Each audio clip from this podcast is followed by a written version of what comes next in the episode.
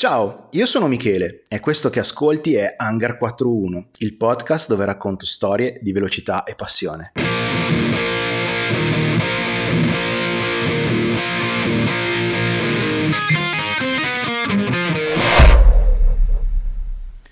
Come sempre, prima di iniziare, se Hangar 41 vi piace, vi invito a mettere le stelline di Spotify e a cliccare Segui e se siete interessati ad interagire con me e a vedere qualche bella immagine per ciascun episodio, vi invito a cercare le pagine social di Hangar 41 Podcast su Instagram e su Facebook. E quindi, cosa hanno in comune questi due signori? Cosa hanno in comune il tre volte campione del mondo di Formula 1 Max Emilian Verstappen con uno dei ciclisti più forti dell'ultima generazione, sua ignorantezza Mathieu van der Poel? Apparentemente si potrebbe pensare poco, anzi pochissimo. E invece, ancora una volta, il mondo della velocità regala interconnessioni e coincidenze simpatiche, tutte da raccontare. Max è nato nel 1997 in Belgio, nella regione delle Fiandre, ma è cresciuto in Olanda perché una volta che i genitori si sono separati è andato a vivere con il papà, che è olandese, tanto che appunto Max ha il doppio passaporto e corre con licenza olandese. Mathieu è nato nel 1995, anche lui in Belgio, anche lui nella regione delle Fiandre, terra di imprese ciclistiche epiche e di battaglie storiche, in una cittadina a meno di 100 km dalla città natale di Max. Anch'esso però corre con i colori olandesi, in quanto anche lui figlio di un olandese.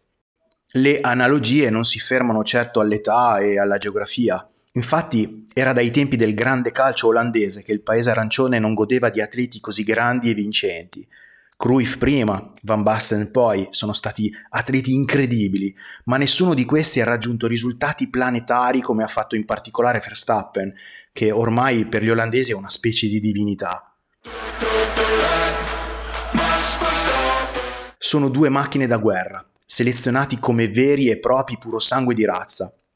Max è figlio di Jos Verstappen, eterna promessa della Formula 1 anni 90, ben otto stagioni passando per Benetton, Simtech, Footwork, Tyrrell, Stewart, Arrows e Minardi, ma dove è riuscito a raccogliere solo due podi e 17 punti. Riuscì a fare qualcosa di meglio correndo due 24 ore di Le Mans e vincendone una nella categoria LMP2, arrivando decimo assoluto. Anche la mamma, la belga Sophie Kumpen, era una pilotessa di kart molto talentuosa capace di mettersi dietro gente molto veloce, arrivata poi alla Formula 1.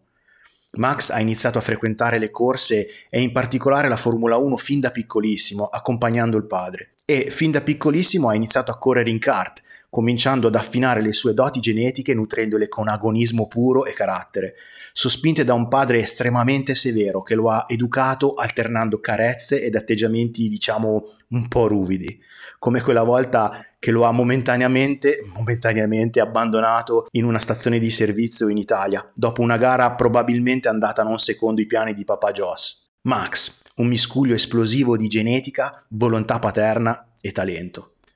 E Mathieu? Beh, Mathieu uguale, è figlio di Henri van der Poel, non una leggenda del ciclismo, ma comunque non esattamente l'ultimo degli amatori.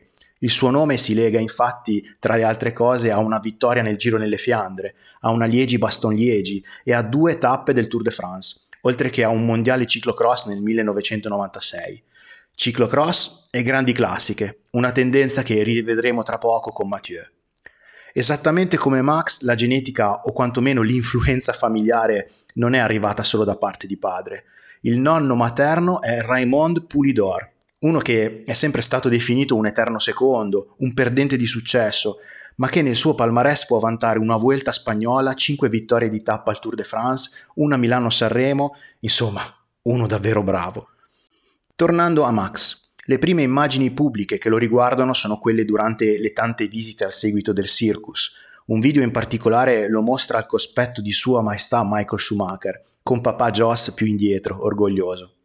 Altri video dannata lo ritraggono ai tempi del kart, faccia già seria e determinata, di chi sa cosa stia facendo e dove sta andando, con tutta la strafottenza che solo i bambini sanno avere.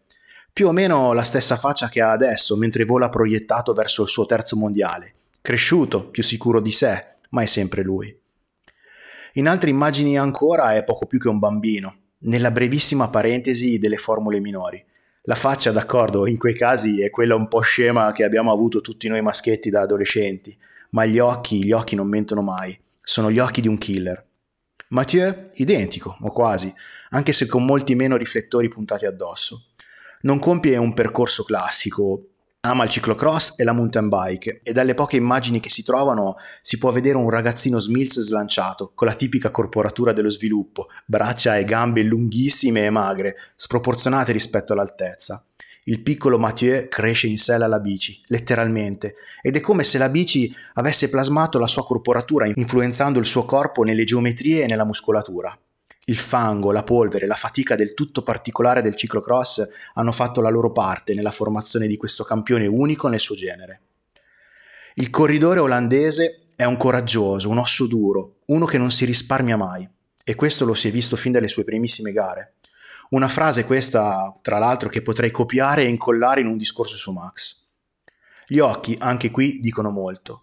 Occhi che sono completamente diversi quando Mathieu non è sulla bici spaesati, sorridenti, qualche volta ingenui, ma guardatelo quando è sulla bici, quando non ha gli occhiali. Sono gli occhi di un animale a caccia, quelli di uno squalo determinato a mangiarsi tutto e tutti.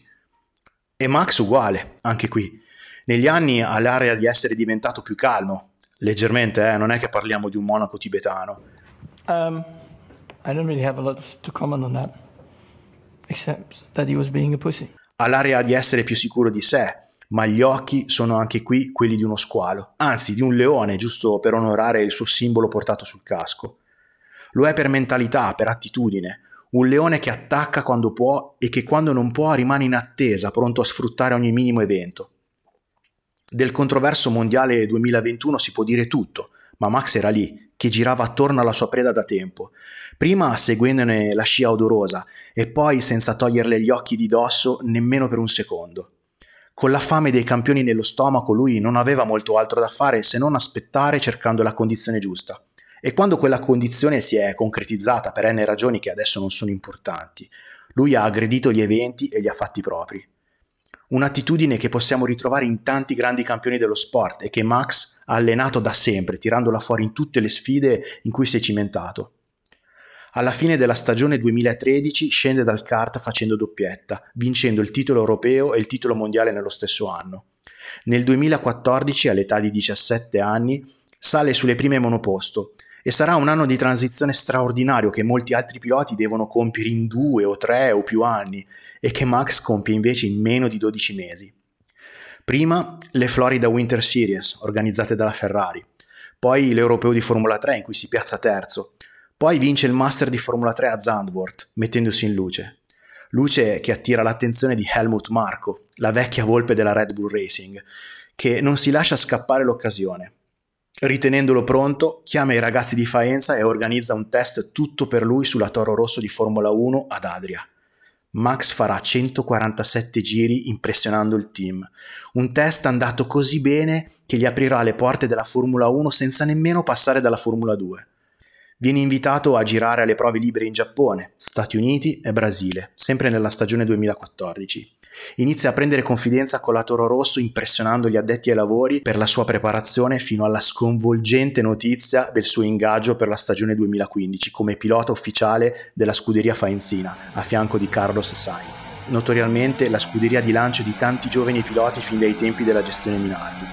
Max è l'esordiente più giovane in Formula 1 ed è anche il più giovane ad aver raccolto i primi punti, punti che arrivano incredibilmente alla seconda gara della sua vita, con un sesto posto al Gran Premio della Malesia. Questo ragazzo, sceso pochi mesi prima dal kart, alla sua seconda gara è già a punti nel campionato del mondo di Formula 1. D'accordo, il karting di oggi è una disciplina talmente estremizzata da favorire questo tipo di salto, ma un talento del genere è senz'altro fuori dal comune. La sua crescita costante ne è la conferma, tanto che nel 2016, a stagione in corso, viene promosso nella scuderia di Milton Keys. Max viene amorevolmente abbracciato nella scuderia madre, quella madre senza pietà verso molti altri piloti lasciati per strada nel corso degli anni, ma che in lui vede il prossimo campione.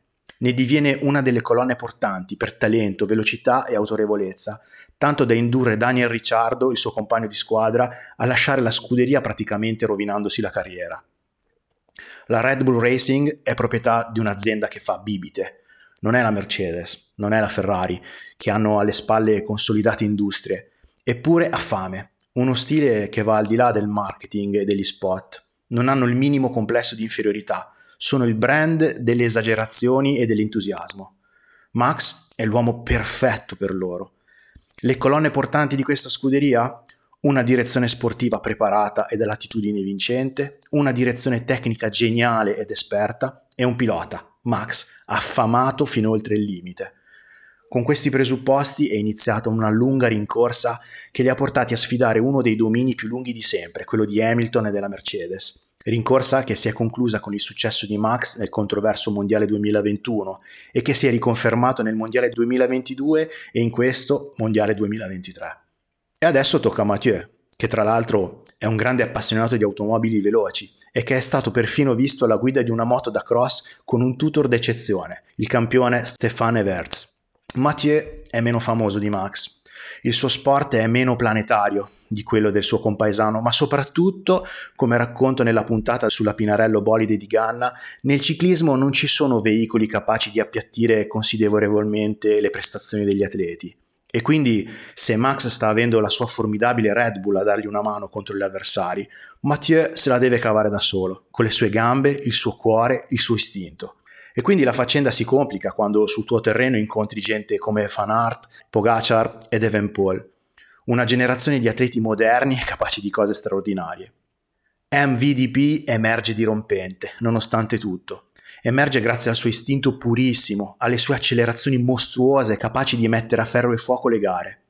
E parte Van der Poel Sgattata di Van Der Poel con Van Aert a ruota, con Pogacar che non riesce a tenerla quella ruota e gli si infila davanti, Pedersen che però fa fatica.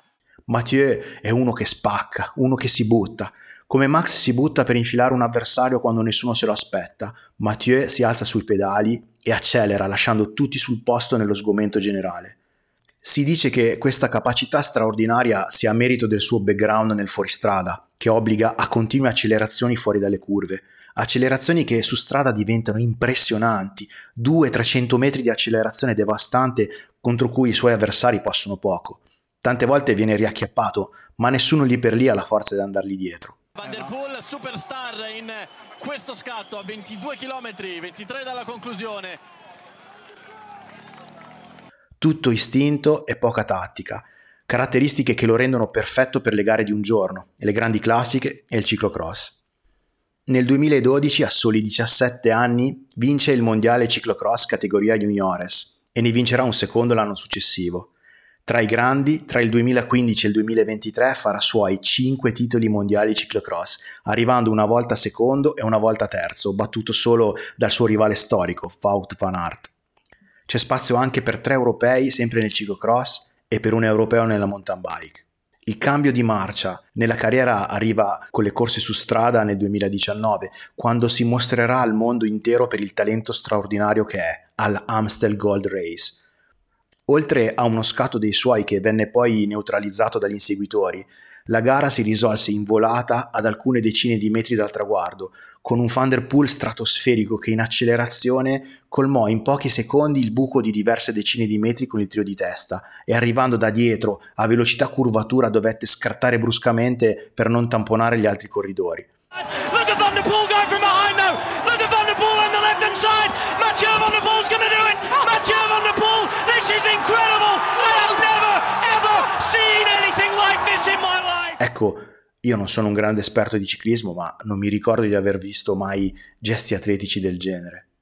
Al suo palmarès vanno aggiunte alcune vittorie di tappa al Giro e al Tour, due Giri delle Fiandre e due grandi classiche vinte entrambe quest'anno a poche settimane di distanza.